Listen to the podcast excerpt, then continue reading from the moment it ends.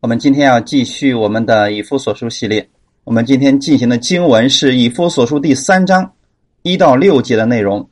我们分享的题目叫“关于教会的奥秘”。先一起来做一个祷告。天父，我们特别感谢赞美你，将丰盛的恩典又一次临到我们的身上，保守我们今天呢这样一段时间，使我们每一个人我们在你的里边享受你的丰盛、你的丰盛。你的能力今天借着神的话语赐给我们，主耶稣啊，愿你亲自带领我们每一个人，愿圣灵你亲自在我们每一个人心里边来动工，引导我们的心，使我们在你的话语上更深的来认识你，把我们信仰的根基深深的扎在耶稣基督的话语上面。保守以下的这段时间，更祝福每一个来寻求你的弟兄姊妹，奉。主耶稣基督的名祷告，阿门。好，弟兄姊妹，祝你平安。我们今天要继续的是我们的以夫所书系列，我们分享的题目叫“关于教会的奥秘”。经文是在以夫所书第三章一到六节。那我们一起先来读圣经，以夫所书第三章一到六节。因此，我保罗为你们外邦人。做了基督耶稣被囚的，替你们祈求。量必你们曾听见神赐恩给我，将关切你们的职分托付我，用启示使我知道福音的奥秘，正如我以前略略写过的。你们念了，就能知晓我深知基督的奥秘。这奥秘在以前的世代没有叫人知道。像如今借着圣灵启示他圣使徒和先知一样，这奥秘就是外邦人在基督耶稣里借着福音得以同为后嗣，同为一体，同盟应许。阿门。今天我们要讲的这个内容是关于教会的，关于教会的奥秘。所以一开始他有说，因此，其实因此，这表示这一段要讲的话跟前面的那一章里边的真理是有关系的。那我们上次我们讲到了什么呢？上次在第二章最后的时候，我们提到了，借着耶稣基督在十字架上，他灭掉了冤仇，借着这十字架使神与人和好了。是人与人之间借着耶稣也可以和好。我们同被一个圣灵感动到了天父的面前，所以所有信耶稣的人，我们现在从神天国的角度来看，我们都是一个教会，头是耶稣，我们互为身体，每一个教会之间互为肢体，我们每一个人。是教会里边的肢体，所以教会与教会之间是啊这样一个肢体的关系。一个教会里边信徒们是肢体的关系，我们同有一个元首，就是耶稣基督。所以上次提到说，各房都要靠着他联络起来，然后渐渐成为了主的圣殿，而我们是借着。圣灵被建造成了一个灵宫，同时呢，我们也是圣灵所居住的那个殿。所以弟兄姊妹，你不是一个普通的人，你是住在灵宫里边，同时你也是圣灵的殿。这就是耶稣给我们在十字架上所成就的、成就的和睦。所以，我们现在都是教会的肢体。第三章的时候，保罗再一次借着这样一个机会，向以弗所的信徒们，也向今天听到的你，阐述了他的非常重要的真理。这个真理是关于教会的奥秘。所以，保罗在这说：“我保罗为你们外邦人做了。”基督耶稣被求的，替你们祈求。当然了，最后这一句“替你们祈求”，这是对照十四节所加上去的。就是原文当中本没有这句话，只是他要用在十四节的前面，所以我们暂时先不解这卷经文这一节经文。我们要看的是保罗为你们外邦人做了基督耶稣被囚的这句话语是什么意思呢？在原文当中的意思是为你们外邦人，指的就是我们，我们在以色列的国民之外、公民之外。我们都被称为是外邦人，所以他说为你们外邦人，就是指给我们的这个书信是给我们的。为了我们的缘故，为了传福音给外邦人，所以保罗遭到了犹太人的记恨。他不愿活在律法之下，他愿意把这样的恩典的福音告诉给外邦人，所以犹太人很觉得他非常的啊仇恨他。觉得这个人有问题啊，把他看为是一个异端。但是保罗说了，为了你们的缘故，我成为了耶稣基督被囚的。可能很多人不理解，说哦，那是不是指的是保罗现在因为在监狱里边，他成为了囚犯，所以他在说了哦，我为你们成为了耶稣基督被囚的。其实保罗确实写书信的时候，他就在罗马的监狱里边，他确实是在做囚犯。但是在本文当中这一节里边，他所说的并不是说他在罗马的监狱里面做囚犯。这句话原文的意思是，他自己为了外邦人成为了耶稣基督的囚犯。那么究竟在讲什么呢？原来保罗是在律法之下。在律法下做囚犯，现在呢，他进到了耶稣基督里边，成为了耶稣基督的囚犯。啊，其为什么要用这样一个词呢？其实很简单，他甘愿成为基督的囚犯。这个囚犯的意思是什么呢？如果这个主人不释放你，这个王不释放你，你不能够逃走。你不能够越狱，你逃不出去，你是囚犯，永远是属于这个王的。保罗在这里要告诉我们的是，他甘心乐意的成为耶稣基督的囚犯。那么，耶稣有一个什么特点呢？从他里边出来的是恩典和真理。所以保罗说了：“我甘愿待在耶稣基督这个恩典的这个里边。”我愿意成为他的囚犯，我太不愿意出去了，我太不愿意回到律法之下了。我愿意成为这恩典的囚犯，成为耶稣基督被囚的，就是我特别愿意让耶稣的恩典一直这么囚禁着我，我就待在他的恩典当中，这样实在是太美妙了。说保罗的意思是。今天你们不要看我是在罗马的监狱里边，其实啊，我是在耶稣基督里边，我被囚在了耶稣的恩典里边。所以保罗是用一个正确的态度来看待他现在的这个处境。如果我们换一个方式来看我们的生活的话，你就看到其实。基督徒生活当中彰显出来的荣耀，应该是从基督的角度来看世界，从基督的角度来看我们现在的环境。保罗认为，真正能囚禁他的是他不自由的，并非是罗马的监狱，而是就是他认识到了耶稣基督的恩典，他被这个恩典所求了。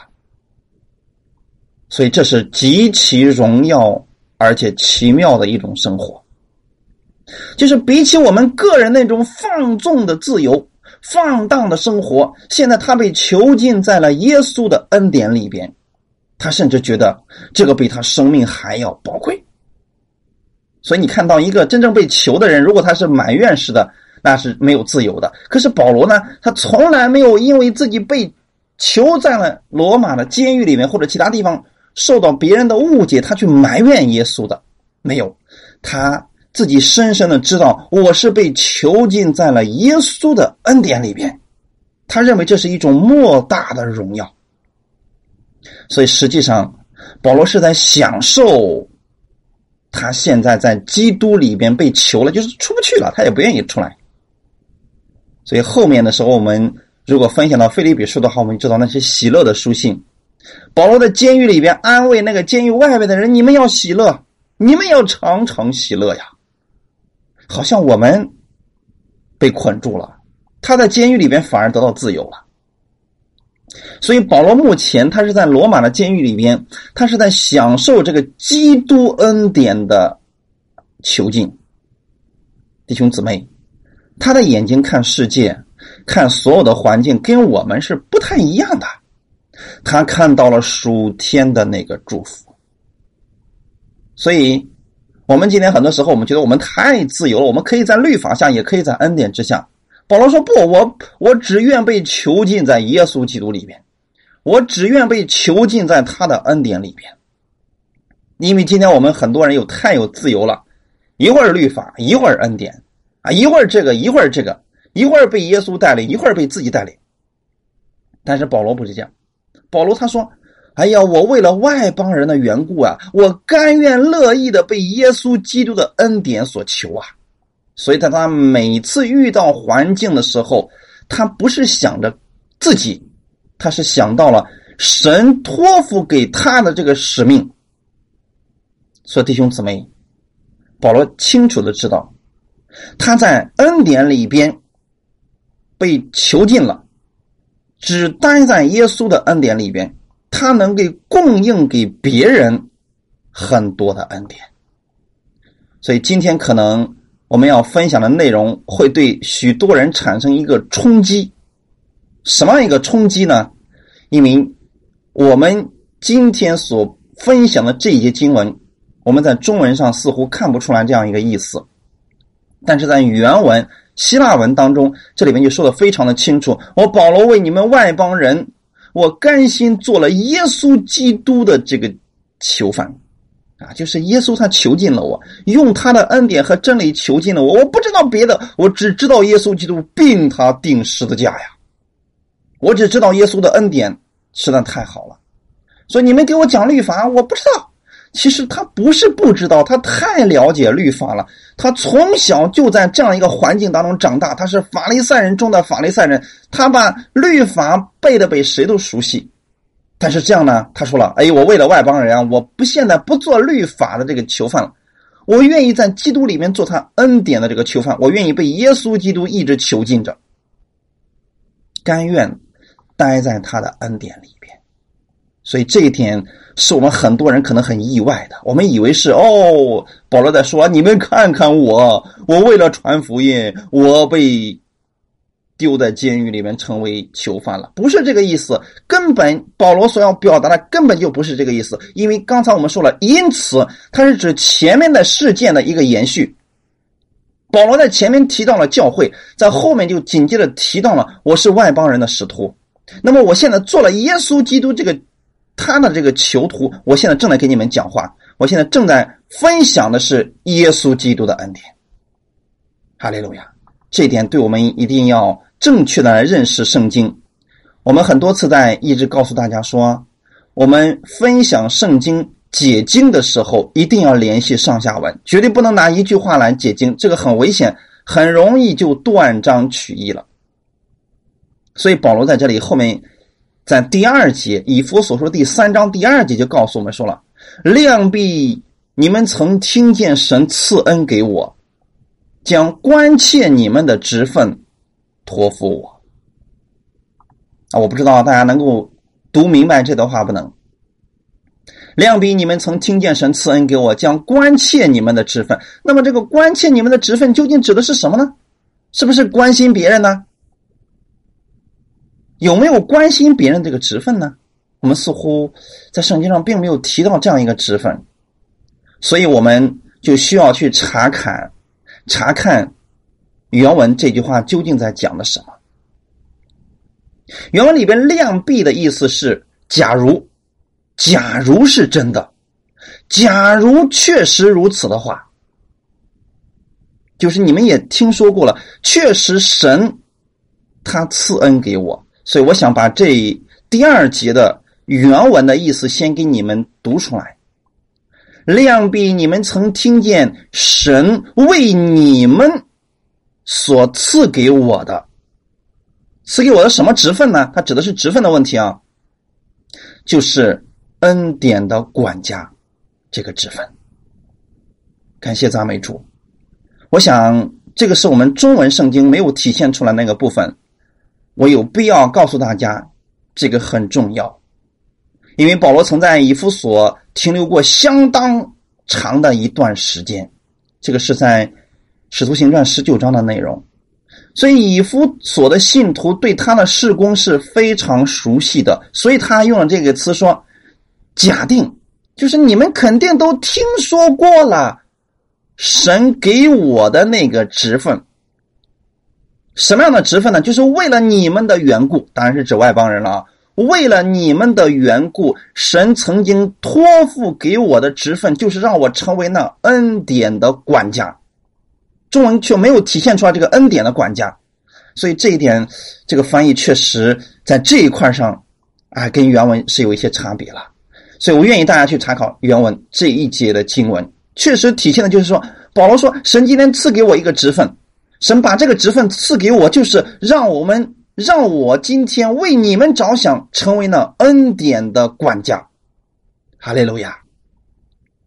恩典的管家究竟指的是什么呢？就是在耶稣基督里边，他要成为恩典的管道，管理神的这个职分。恩典是什么呢？恩典不是一个教义，也不是一个神学，更不是一个基础性的教导。恩典。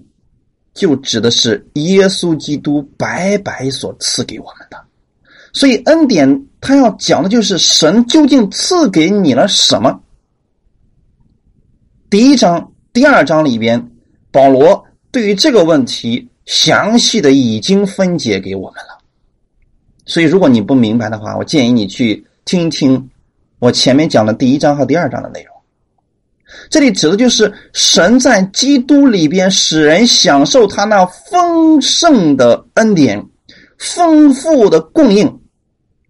保罗再一次强调是前面两章的一个内容，所以我们再一次要告诉大家的是什么呢？要解开这一段经文，一定要联系前面的，因为一开始就提到了一个因此的问题，所以一定要把前面两章的一个内容，保罗所提到的一些事情，要反复的去默想，究竟。神给了我们什么呢？在第一章里面就告诉我们啊，有极丰富的恩典，就是在耶稣基督里面向我们所施的恩慈。然后呢，啊，使我们得了他儿子的名分，然后使他荣耀的恩典得到称赞。在爱子里边，我们借着一爱子的血得蒙救赎，过犯得以赦免，是照他丰富的恩典，诸般的智慧，充充足足的赏给我们的。然后还在基督里面赐给我们基业。你看，这一切都在说的是。神今天赐恩典给我，让我成为这恩典的管家。我要把这个我所知道的一定要告诉给你们，因为他就是那恩典的管家这样一个职分。他要忠心去管理和经营基督这样的丰盛的恩典，就是他领受的是耶稣基督这样丰盛的恩典，他要把耶稣这样丰盛的恩典再告诉给别人。管家的意思是什么呢？哎。我只是替耶稣管家的、管事儿的，我本身给不了你什么东西，所以我把我所领受的今天传递给你，啊，神给我了，我给你，神给我了，我给你。保罗从神那里领受的是什么呢？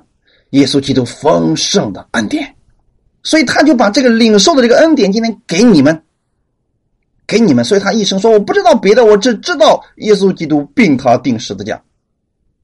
其实保罗知道的太多了，他知道在耶稣基督里边有无穷的丰富的恩典，他知道耶稣基督的十字架究竟给我们带来了什么，不是努力的去钉死你自己吧？不是这个，是耶稣的死给我们成就了丰盛无比的荣耀。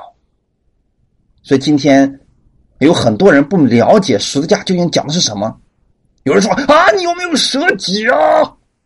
你为什么不讲舍己啊？其实不是讲舍己就能舍己的，有几个人愿意把自己定死呢？没有一个。但是你知道耶稣为你舍己了，这是我们需要明白的一个事情。你知道耶稣有多爱你，你才能去爱别人。你知道耶稣为你舍了自己，你才能为弟兄去舍命，要不然怎么谈到去舍己呢？做不到的。你只有明白了耶稣基督给你那丰盛的恩典，你做了这个恩典的管家，你才能够行出耶稣基督的样式来。你不明白耶稣的恩典有多大，你怎么可能为愿意为别人去舍命呢？保罗，他从来没有说啊，你们要舍己。啊！你们要定死自己，从来没有讲过。他只是告诉你，今天耶稣为你做了什么，耶稣有多爱你，把他的恩典今天赐给了你。因为保罗就是这样来领受基督的恩典，所以保罗为人愿意舍己。你们看到了吗？有好几次他都差点被犹太人打死了，还是为他们去传福音。这难道不是舍己吗？但是保罗这个舍己不是喊出来的。不是说啊，我要舍己，我要舍己，我要舍己，不是这么喊出来的。他只是在传达耶稣基督今天有多爱他，有多大的丰盛今天在他身上，所以他愿意为他的同胞们去舍己。那么究竟保罗做了什么呢？罗马书里面讲的非常清楚，他为他同胞。宁愿自己被丢弃，也要愿意他的同胞们得救啊！这就是舍己的心。所以舍己绝对不是讲出来的，是你明白了耶稣为你舍了什么，你才能去为弟兄去舍己。所以明白耶稣基督的恩典太重要了。你有力量去舍己，你有力量去爱别人，你有力量去传递耶稣基督的爱给别人。所以行为都是果子，真正给你动力的是这个信。信什么呢？耶稣如何爱了你？耶稣为你做了什么？耶稣把多大的丰盛的恩典都给了你？你要成为像保罗一样，耶稣基督恩典的管家，就是忠心去管理，忠心去传达耶稣基督这样的福音，才能使别人蒙恩惠，才能使别人享受基督的恩典。哈利路亚！所以保罗在这里明确表明了，他就是神所托付的人，就要给外邦信徒去分享耶稣基督的恩典。弟兄姊妹，我们作为神的工人，这种职分，耶稣在圣经上告诉我们有很多的职分。这个职分并非只只是说你拥有口才。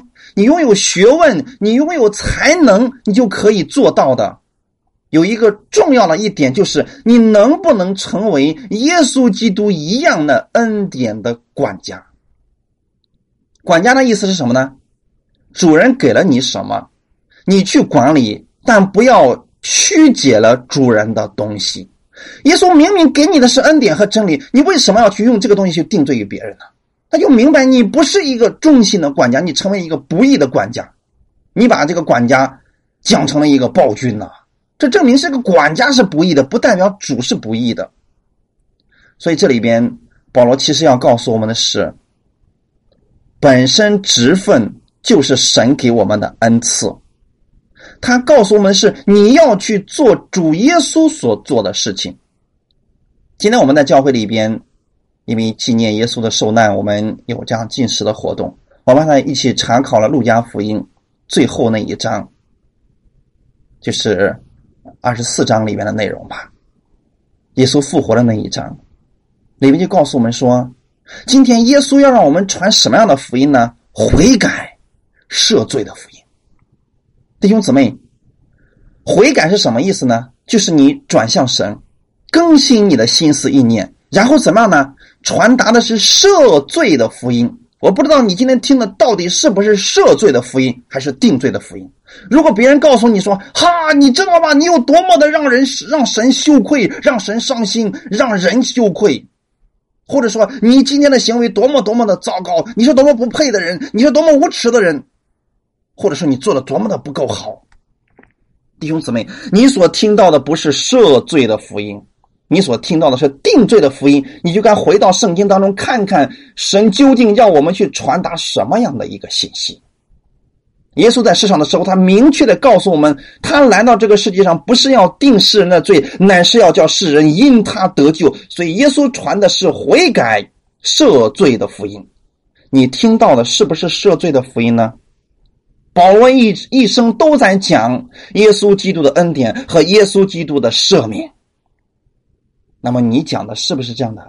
你给别人分享的是不是耶稣基督的赦免呢？就是十字架给他带来了什么？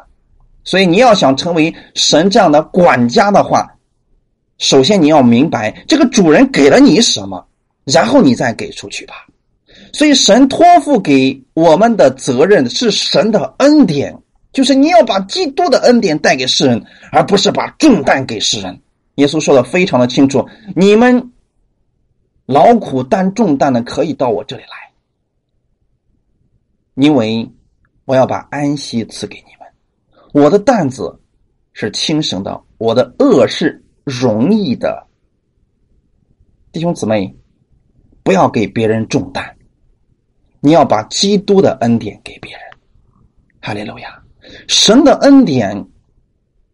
今天我们要成为这个恩典的管家，像保罗一样成为恩典的管家。就是你明白了这个基督的恩典，基督有多么的好，明白了他赦罪的这个恩典，你要把这个恩典欢欢喜喜的与别人分享，这就是管家啊，弟兄姊妹。所以保罗明白了，他奋不顾身的用自己一生的时间，想努力的多让一些人明白基督这样的恩典。哈利路亚！所以保罗太伟大了，就在这个地方，他太想让人明白基督的恩典了。然后第三节紧接着保罗就开始阐述自己的这个观点了，用启示使我们知道福音的奥秘啊，弟兄姊妹，福音的奥秘我们要明白呀。原文这里边告诉我们的是，就是他。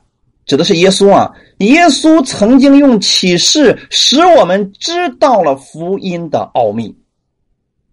福音从谁开始的呢？耶稣基督。所以你们仔细的去读马可福音的第一章，耶稣基督福音的起头啊，他才是福音的起头啊！如果不是耶稣启示了福音，我们根本就不可能知道福音的奥秘是什么。什么叫奥秘呢？就是隐藏的东西。启示是什么呢？启示就是把盖子打开，所以奥秘就是隐藏的事物，而启示就是把隐藏的事物都给它打开了。福音被开启的日子，就是耶稣基督来的时候，他就是那个福音的盖子。你要想给别人讲福音，一定不要离开了耶稣。离开了耶稣，那就没有福音可言了。在原文当中，在这里并没有福音，只是为了让我们明白哦，他指的这个奥秘啊，就是福音的奥秘啊。弟兄姊妹，原来我们外邦人都跟福音无缘的呀。如果不是耶稣启示了这个福音的奥秘，我们根本就不可能明白。所以今天有很多人说了：“哎呀，圣经是很深奥的呀，圣经里面有很多奥秘呀，把那个事情讲的很复杂，讲的很神秘，讲的非常的模糊，让人难以琢磨，无法分清楚界限是什么。这就是人，他不愿意把耶稣已经启示的东西给人明讲出来。保罗今天不是让我们活在一个奥秘当中，他是让我们活在启示当中。”所以弟兄姊妹，圣经当中确实有很多奥秘，但是今天借着神的圣徒，还有那些先知，已经给解开了。奥秘总有被解开的一天，如果不解开，那要这个奥秘写在圣经上干什么呢？所以今天很多人总是用一种非常模糊的方式去把圣经讲的很深奥，让你完全不能明白，这是错误的。你比如说，很多人。在我们呃不理解的时候，特别很多人说：“你知道神的旨意吗？”我们很想为一个事情祷告，然后有一些人告诉你说：“你要祷告在神的旨意上啊！如果你祷告不在神的旨意上，神是不会垂听的，是不会给你成就的。”那你问他神的旨意是什么呢？你自己祷告吧。这是不是很矛盾呢？你一方面让他祷告在神的旨意上，另外一方你又不告诉他神的旨意是什么，你让他自己去祷告，他能祷告明白吗？所以很多人说了：“主啊，我这个祷告究竟合不合你的旨意呢？”因为他把这个东西当做奥秘来讲了。有很多时候，我们读一段经文不理解，我们去问一些人说：“说牧师啊，那么这段经文是什么意思呢？”嗯，这段经文是奥秘呀。嗯，一般人不会明白的，所以你也别想明白了。神让你知道的时候，你一定会知道；神现在不让你知道，你就不可能会明白。好了，你看，如果用这样的方式去做讲道人的话，是不是很容易？太容易了。我不明白，我就告诉你，这是神的奥秘，你不要明白了。既然是奥秘，就是不让你明白的事儿。等神想让你明白的时候，你就一定会明白的。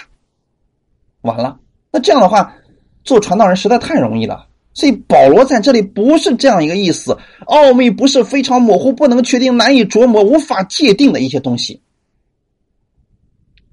这个不是奥秘，这个应该叫神秘了。神把奥秘启奥秘写在圣经上，就一定会有启示出来的时候。所以本节的意思是什么呢？保罗要告诉我们的是，这个福音的奥秘已经启示出来了。过去人们不明白的那些奥秘，现在已经启示出来，使你们可以看见，并且可以知道。因为这里面说了嘛，用启示使我们知道福音的奥秘。哈利路亚！所以你会读保罗的书信，你会发现，哎呀，很多。启示对不对？就是过去哇，你读圣经旧约根本不明白的事情，保罗告诉你了。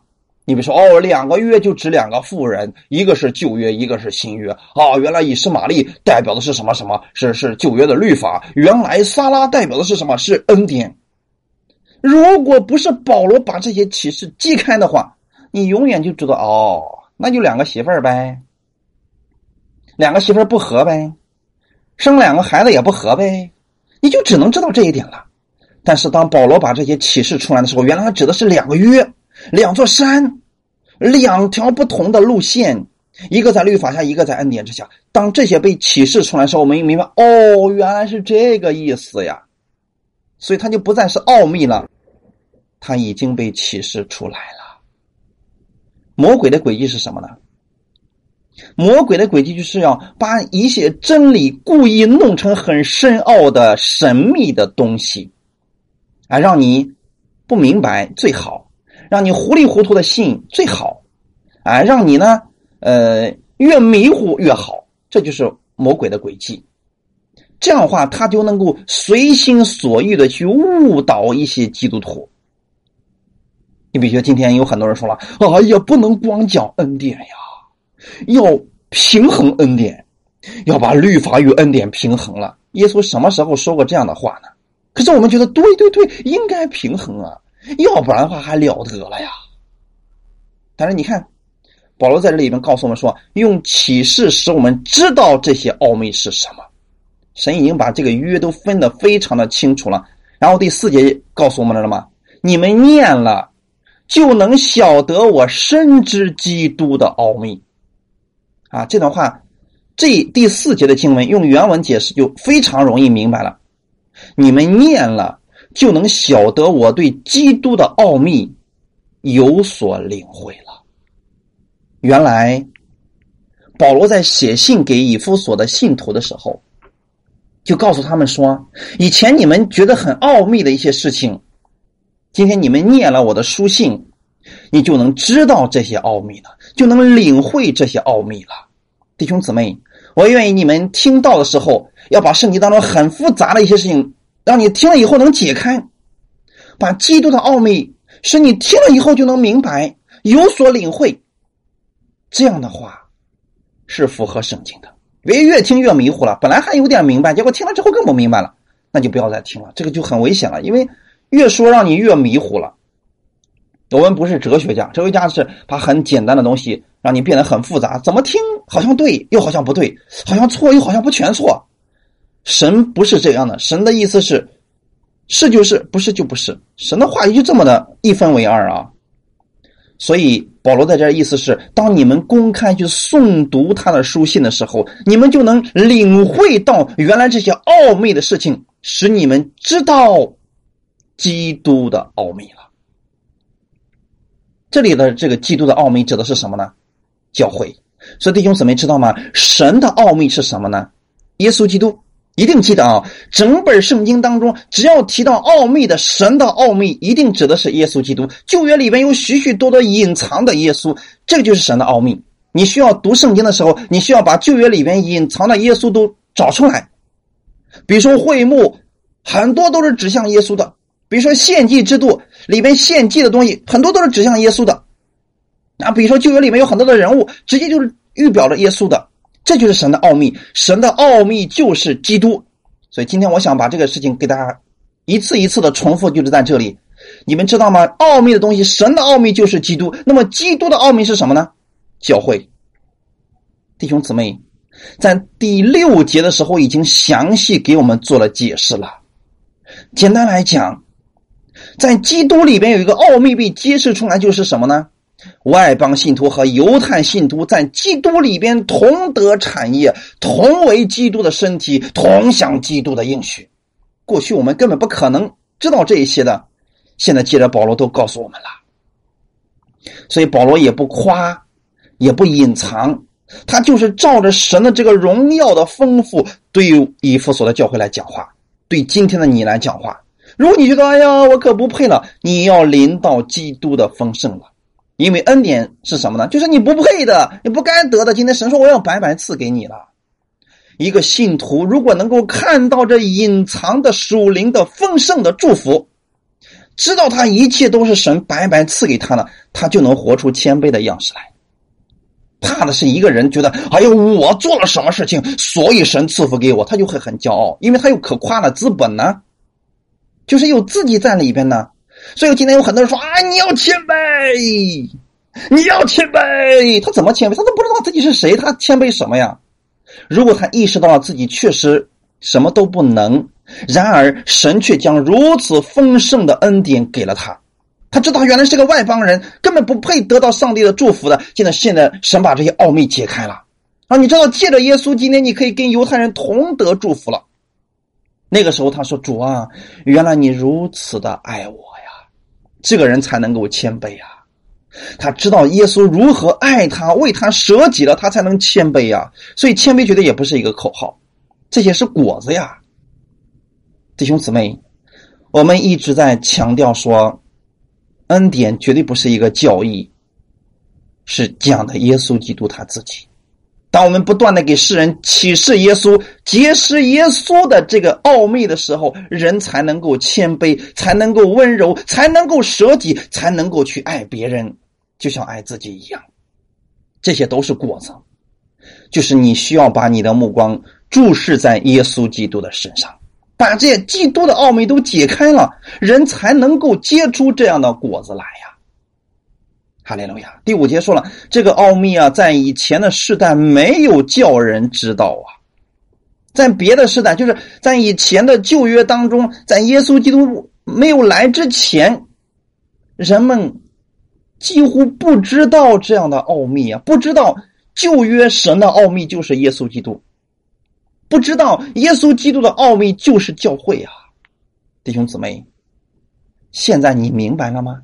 以前的时代指的是旧约的时代，旧约的时代，人们几乎没有听“教会”这个词的。你查考整本圣经当中，旧约里边有没有提到教会的事情呢？所以说，有教会的预表，你比如说会幕啊，以这个会幕为中心在敬拜，以圣殿为中心在敬拜，但是那个也不叫做教会，只是一个。简单的一个模型，一个样式。真正的教会是什么时候开始的呢？耶稣基督死而复活以后，他的门徒们建立起来。就是说，真正的圣殿被拆毁之后，三年之后呢，他又重新建立起来，那个是教会。那么以前的圣殿的敬拜只是一个教会的影子，旧约也有教会，只是影子而已。所以这里面说这个奥秘指的是教会的这个奥秘啊，在以前的时代没有叫人知道啊，但是如今呢，就是现在弟兄姊妹，现在借着圣灵启示了他的众圣徒和先知呀，弟兄姊妹，过去他们不明白的，今天借着使徒们，比如说像保罗，比如像彼得，比如说像雅各，他们就把教会的这个奥秘向我们解明了。然后我们读新约圣经，我们说哦，原来呀，指的是教会呀，弟兄姊妹，在这里的意思就告诉我们说，从来没有像今天这样完整的启示出来，充分的启示出来，再也不用打比喻的方式，是直接告诉我们，这就是新约恩典之下的情况。你就正处在这样的一个恩典的时代，神借着他的圣徒，借着他的圣使徒，借着他的众先知。什么是使徒呢？上次我们也分享过了，就是被神差派出来有特殊使命的人，圣使徒。什么是先知呢？为神做见证、说神话语的那些人，先知。现在也可以指的是先知讲道、先知说预言啊，都是正确的。神在新约当中的一切的真理，都是借着什么呢？使徒，借着众先知告诉给我们了。到什么时候结束了呢？启示录。所以借着使徒约翰把启示录整个写完了以后，整本神的启示就完全了。哈利路亚。所以说，你不能够说今天我又得着了一个新的启示，我要写一卷书。恭喜你！你在圣这个神的启示上添加什么，可以把你删去了，你一定是个异端。你比如说，有人说：“哎呀，神启示给我了，说圣经里边某一卷书是不应该存在，应该把它删除掉。”对不起，神要把你从生命册上删去，就是你与神无份了，因为你删去了他的启示。弟兄姊妹知道吗？这里面指的是什么呢？不是你删掉了神的某一句话，它指的是你把圣经的某一卷书直接给删掉了，或者又加上了新的书卷，你就是标准的与神无缘的一端，绝对不能加上。啊东方闪电他们就说了：“哎呀，神启给启示给我两个小书卷啊！你们除了读圣经，你们还得读我的小书卷啊！”这就是标准的一端了吧？所以不要轻易给别人定异端，因为定异端是有非常严格的标准的，圣经为标准，啊，有没有超出圣经？有没有否认耶稣？有没有否认耶稣的道成肉身？不是像今天一说啊，你们背使徒信经吗？如果你们不背，你们是异端；你们背主导文吗？你们不背主导文，你们是异端；你们开布道会吗？你们不开布道会，你们是异端。这些人的话就把他扔一边去吧，因为他们根本就不是标准。所以说，弟兄姊妹。我们不要把是人的话语当成一个标准了，就是圣经今天的这个启示啊，神已经给我们都启示完全了。你要回到圣经当中去读，圣经给我们的启示绝对不会前后矛盾的。神借着这些圣使徒还有众先知，已经把神的奥秘全部都启示完全了。哈利路亚！这里使徒和先知用的都是一个复数词，就是。这些奥秘并非只给保罗一个人，也给了其他的使徒和先知。所以，我们看有雅各书，啊，有这个希伯来书，还有其他的一些书信，也是在启示着神的一些奥秘。感谢赞美主，神将这些奥秘启示给我们的用意是什么呢？不是让我们觉得说，哦，我太伟大了，我竟然知道了神的启示呀。不是让我们骄傲，你明白了神的启示，你应该把你的这个启示分享给别人，让别人跟你一同喜乐，一同明白了基督的恩典而喜乐。不是你明白了一个启示，你就瞧不起别人，去贬低别人，去打压别人，这都是有问题的。所以是要我们把我们所明白的基督的这个恩典传讲给别人，然后呢？让别人在基督里边明白更多的耶稣基督的恩典。我不知道这样讲弟兄怎么能够理解吧？今天许多的奥秘都已经被解开了，都已经写在圣经上面了。如果你发现了，你把你所发现的耶稣告诉给你身边的人说：“哎呀，今天。”太让我感动了！原来这句话也是这样一个意思。耶稣实在太爱我了，耶稣的恩典实在太丰盛了。你记得，你一定是在启示耶稣，而不是别的东西，弟兄姊妹。如果你启示成你自己了，哎，你不知道呀，我发现了一个东西，你们都跟着我信吧，这就出错了，弟兄姊妹。不要最后启示成你怎么样怎么样，这就是标准的异端的特点啊！我怎么怎么怎么样，我成神了啊！我就是基督，嗯，这就是异端嘛，很标准的异端嘛。所以我们唯一能夸的是耶稣基督的恩典。今天耶稣给了我什么？今天耶稣借着圣经让我发现了什么？这是我们要明白的一个事情。我们接着往下看。所以说，神启示给我们奥秘的用意，不是让我们有骄傲，是让我们知道，原来耶稣把如此丰盛的恩典都给了我们了。我们要跟别人分享这基督的恩典。第六节说，这奥秘是什么呢？啊，一定不要乱解释这个奥秘啊！教会关于教会的奥秘是什么呢？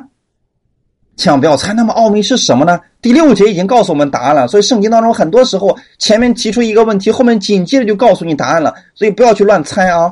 在这想给大家解释一个经文，就说保罗身上那根刺。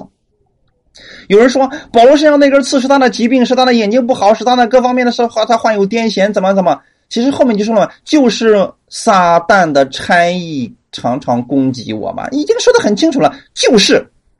那就是后面那个就是答案，不要再去联想别的别的地方去了啊。而在这个地方的时候，保罗前面提到这个奥秘啊，这个奥秘啊，这个奥秘啊啊，其实已经不是奥秘了啊，就是以前的时代、旧约的时代，他们不明白的这个奥秘。今天神借着圣灵，已经借着他的众先知、众使徒，已经启示出来这个奥秘是什么呢？第六节告诉我们答案了，所以说千万不要再去想啊，这个奥秘是什么呢？这个奥秘是什么呢？已经告诉我们答案了，你就不要再乱猜了啊。这奥秘是外邦人在基督耶稣里，哈利路亚！外邦人指的是谁呢？我们呢？我们在哪里呢？在耶稣基督里面，这就是奥秘了。在旧约你们不明白，现在你们明白了。原来借着耶稣的血，今天你在耶稣基督里边，这就是奥秘。对你来说是不是个好消息呢？太棒的好消息了！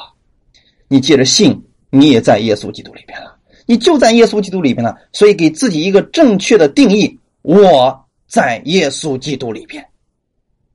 你在耶稣基督里面，你就不可能在魔鬼里边；你在耶稣基督里面，你就不可能在罪里边，或者说我在地狱里边，这是不能、不可能实现的一个事情。你只能在一个地方，要么在基督里边，要么在基督外边。能理解吗，弟兄姊妹？所以我想告诉大家，正是这样意思。如果你知道你在基督里边，那么你就应该去看一看圣经里边提到的，在基督里边你都有什么样的权利。在基督里面，你都有什么样的丰富？在基督里面，你都有什么样的祝福？如果你说我在地狱里边，那好吧，你好好去看一下，在地狱里面都有什么样的呃福分，带加引号的福分啊。你在哪里，你就关注你在哪里的那个福分吧。然后后面就说了，外邦人在基督耶稣里面，这个就是奥秘啊。这个奥秘被解开了，就是外邦人在基督耶稣里边啊。然后怎么说的呢？后面说借着福音。同为后嗣，这一点太棒了，弟兄姊妹。原来啊，保罗现在要把已经启示出来的这些东西啊，告诉我们，就是把过去是一个谜的事情，已经告诉我们了啊。说今天你们跟犹太人完全一样了，过去不是这样的呀。过去在旧约之下是，你想你想得着上帝的祝福，想去圣殿里面敬拜，你必须先成为犹太人，你必须先受割礼，你必须先遵守了犹太的一切的规矩，然后你只能在那个外邦人的那个殿里边去敬拜他。我们上次是不是讲过了？第二章里面拆毁了那个隔断的墙，各样的墙都是犹太人搞起来的，但现在怎么样呢？耶稣全拆毁了，外邦人也在耶稣基督里面。跟他们一样了，这还不不算完事儿，是什么样呢？同为后嗣，那意思是，你有继承产业的权利呀。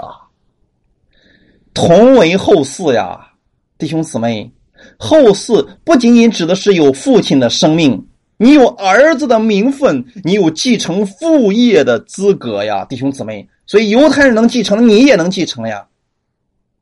那个意思就是，天上一切属灵的福分，不单单是给犹太人的，也是给你的。哈利路亚，也是给你的呀。同为一体是什么意思呢？第二章的以弗所说第二章的内容啊，我们借着耶稣基督同为一体了，就是在教会里边。怎么样才能同为一体呢？我们信的是同一位主，在同一个教会里边，我们互为肢体，这就是同一个身体，同一个地球，同一个身体。耶稣基督，哈利路亚，就指的是教会嘛。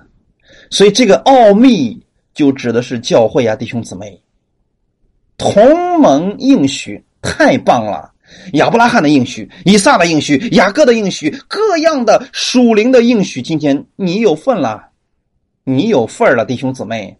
也就是说，新约、旧约里边那些所有的福分，你有份儿了。借着耶稣，你可以得着了。不仅仅像旧约一样了，在在旧约里边，只有以色列人能享受，你得不着，因为你是外邦人。但现在不一样了，犹太人能享受的，你也能享受了。如果你觉得，哎呀，犹太人好蒙福呀，你今天更蒙福了，因为你跟他们享受了同样的祝福，并且你还在基督里边，他们在律法中，你在基督里边。你说哟，犹太人好有智慧啊，你也有智慧了，你拥有的是耶稣基督的智慧啊。你说，哎呀，他们有盼望呀，他们盼望弥赛了到了。你说，我们也一样，我们也在盼望着耶稣基督的再来呀。你发现是不是一样的呢？同一个。应许了，哈利路亚，在基督里边再也不分犹太人、外邦人。所以，我想在这里劝告弟兄姊妹，在基督里边再也不分灵恩派、基要派、福音派，各样的派都应该撤去了。在基督里再也不分三字教会、家庭教会，再也没有这些了。在基督里再也不分中国教会、外国教会，因为是同一个身体。哈利路亚，同盟一个应许，我们都在基督的应许之下活着，我们都在亚伯拉罕的应许当中活着，我们同为后嗣了。神看我们与犹太信耶稣的人是一样的地位，他再也不偏待人了。他再也不可能对你说：“我来了，是往以色列家迷失的羊那里去，好让我的儿女们先吃饱。”他再也不会对你说这样的话了，因为都一样了。哈利路亚！因为都一样了，在基督里边都一样了。今天神的恩典是让向各样的人完全敞开了，不管你皮肤是白的、是黑的、是黄的，都一样了。不管你的眼珠子是黑的、是黄的、是蓝的，都一样了。他的恩典向所有的人都是敞开的，谁愿意得着，你都可以来白白来领取了。不在乎你是谁，你曾经做过什么，你现在在什么样的环境当中，你什么时候来，你为何而来，你怎么样来都不重要了。只要你来了，耶稣都接纳你。只要你来了。耶稣愿意把他的这个恩典丰丰富富的白白的赐给你，所以你今天不必再透过某一个群体或者民族来到神的面前，只要接受耶稣就够了。把一些你你说我是属于什么派的，别再告诉我们你是属于什么派的，你只属于一个耶稣。如果你信的是耶稣，好。只信耶稣就够了，把这些派别呢、这些门派这些东西全部放掉吧，因为你只属于耶稣，在基督里边，耶稣都不再分犹太人和外邦人了，你又要分什么这个派那个派呢？把这些都放弃吧。借着圣灵，我们都在一个身体里边；借着圣灵，我们都为神的后嗣；借着圣灵，我们都是在基督里边同为一体的，我们是互为肢体的。肢体的意思就是，他可能是脚，你是手，但你们功用不同，却同属一个身子。哈利路亚！同盟一个应许是什么呢？今天神赐福给你，也赐福给他。你为什么要说啊？你你不如我们，我们比你强，怎么？其实都是一样的，手跟脚哪个更强呢？完全不能够比较，因为同等的重要。我们都有一个应许，今天神。给他有这个应许，给你有这个应许，神今天能赐福给你，也能赐福给他。所以不要小看别人，也不要高看别人，要看得合乎中道。哈利路亚！不要高看了你自己，也不要低看了你自己。在基督里边，我们跟犹太人一样，我们跟其他人信耶稣的一样，所以不要互相定罪，要互相提醒。在基督里边，我们是同为后嗣，同为一体，同盟应许，都在耶稣基督里边。借着福音，借着耶稣基督，一切都归为一了。哈利路亚！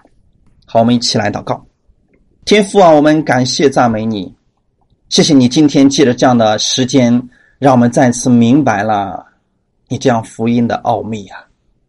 谢谢你使用使徒保罗把你这样的奥秘启示出来，使我们真的明白了，原来神的奥秘就是耶稣基督。你要借着耶稣恢复我们失去的一切，你要借着耶稣使我们重新归到你那里。而耶稣基督的奥秘就是教会。今天耶稣把他的一切祝福都放在教会。耶稣通过教会彰显他的荣耀，所以我是耶稣基督的荣耀。我给世人带去的不是定罪的道，是赦罪的道。这个奥秘在以前的时代没有，耶稣在这个时代当中借着圣灵启示出来了，借着圣灵通过他的众使徒、众先知都启示出来了。我是被圣灵引导的人，我今天终于知道了，在基督里边，不分门派，没有结党，我们互为肢体，我们都在耶稣基督里边，我们都同为后嗣，同为一体，同盟应许。耶稣，你爱我们每一个人，你为我们所有的人舍命，为我们所有的人舍己，为我们所有的人付出了代价。所以我看我的弟兄也同样的宝贵，我们互相常常提醒，在基督里我们公义的身份，我们提醒我们在耶稣基督里边，我们跟犹太人一样了，我们都是亚伯拉罕的后裔，我们都同为恩典的管家。耶稣，请帮助我们每一个人，让我们在你的话语上更深的来认识你，让我们知道我们是恩典的管家，我们领受恩典，传递恩典，我们领受基督的爱。我们传递爱，我们领受爱，更活出爱，因为你就是爱的本体，你是爱的源头，我们是管道，我们是你的管家，各样恩赐的好管家。哈利路亚！借着我们每一个弟兄姊妹，传递你这样赦罪的信息，传递你这样恩典的信息，让更多的人因为耶稣这样的恩典而被吸引到你面前来，也活出这恩典的生命来。哈利路亚！愿你今天在这里得着荣耀，借着这样的话语，使更多的人得着释放，得着能力，得着基督的福分。感谢赞美主，奉主耶稣基督的名祷告，阿门。